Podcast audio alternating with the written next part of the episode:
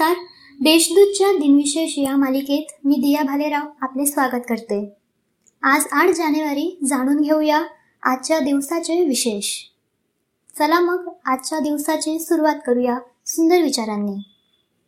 स्वतःवर विश्वास असला की जीवनाची सुरुवात कुठूनही करता येते. सत्यशोधक समाजाच्या संस्काराने लावलेली लग्ने कायदेशीर असल्याचा निर्णय मुंबई उच्च न्यायालयाने अठराशे ऐंशी मध्ये दिला.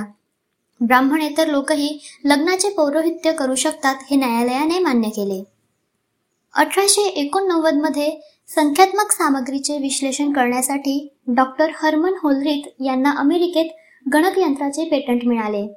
अमेरिकेच्या जनगणनेत एकोणीसशे नव्वदमध्ये या गणकयंत्राचा उपयोग करण्यात आला. एकोणीसशे सत्तावन्नमध्ये गोव्याच्या लष्करी न्यायालयात मोहन रानडे यांच्यासह तेवीस जणांना चोवीस वर्षांची शिक्षा झाली. भारत सरकारने दुर्लक्ष केल्यामुळे गोवा स्वतंत्र झाल्यानंतरही अनेक वर्षे ते पोर्तुगालमधील तुरुंगात कितपत पडून होते. अखेर तमिळनाडूचे माजी मुख्यमंत्री अण्णा दुराई यांनी पोपकडे केलेल्या मध्यस्थीमुळे एकोणीसशे एकोणसत्तरमध्ये त्यांची सुटका झाली. लता मंगेशकर यांची एकोणीसशे नव्याण्णव साठीच्या एन टी रामाराव राष्ट्रीय पुरस्कारासाठी निवड झाली. आता पाहू कोणत्या चर्चित चेहऱ्यांचा आज जन्म झाला.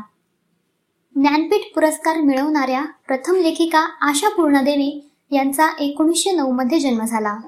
तेरा वर्षांच्या असताना त्यांनी लिखाणास प्रारंभ केला. त्यांच्या प्रथम प्रतिश्रुती या कादंबरीस ज्ञानपीठ पुरस्कार मिळाला. सिने अभिनेत्री नंदा यांचे एकोणीसशे एक्केचाळमध्ये जन्म झाला. प्रसिद्ध मराठी चित्रपट निर्माते मास्टर विनायक दामोदर कर्नाटकी यांच्या त्या कन्या आहेत. पृथ्वीच्या उत्पत्तीत शोधात महत्त्वाचा वाटा उचलणारे ज्येष्ठ शास्त्रज्ञ स्टीफन हॉकिंग्स यांचा एकोणीसशे बेचाळमध्ये जन्म झाला. एकवीसव्या वर्षी त्यांना मोटर न्यूरॉन डिसीज हा रोग झाला त्यानंतर ते चालू शकत नव्हते. त्यांची वाचाही गेली त्यामुळे व्हीलचेअर व त्यावरील संगणक हे त्यांचे आयुष्य बनले. प्राच्य विद्या पंडित श्रीपाद श्रीकृष्ण बेलवलकर यांचे एकोणीसशे सदुसष्टमध्ये निधन झाले. अमेरिकेच्या हॉवर्ड विद्यापीठात बहुभूतीच्या उत्तर रामचरितावर प्रबंध लिहून त्यांनी डॉक्टरेट मिळवली. सकाळ वृत्तपत्राचे संस्थापक संपादक प्रेस ट्रस्ट ऑफ इंडियाचे माजी अध्यक्ष नाभी परुळेकर यांचे एकोणीसशे त्र्याहत्तरमध्ये निधन झाले. त्यांना पद्मभूषण सन्मानाने गौरविण्यात आले होते. निरोप घेता हे त्यांचे आत्मचरित्र प्रसिद्ध आहे. समाजवादी विचारवंत मधु लिमये यांचे एकोणीसशे पंच्याण्णवमध्ये निधन झाले.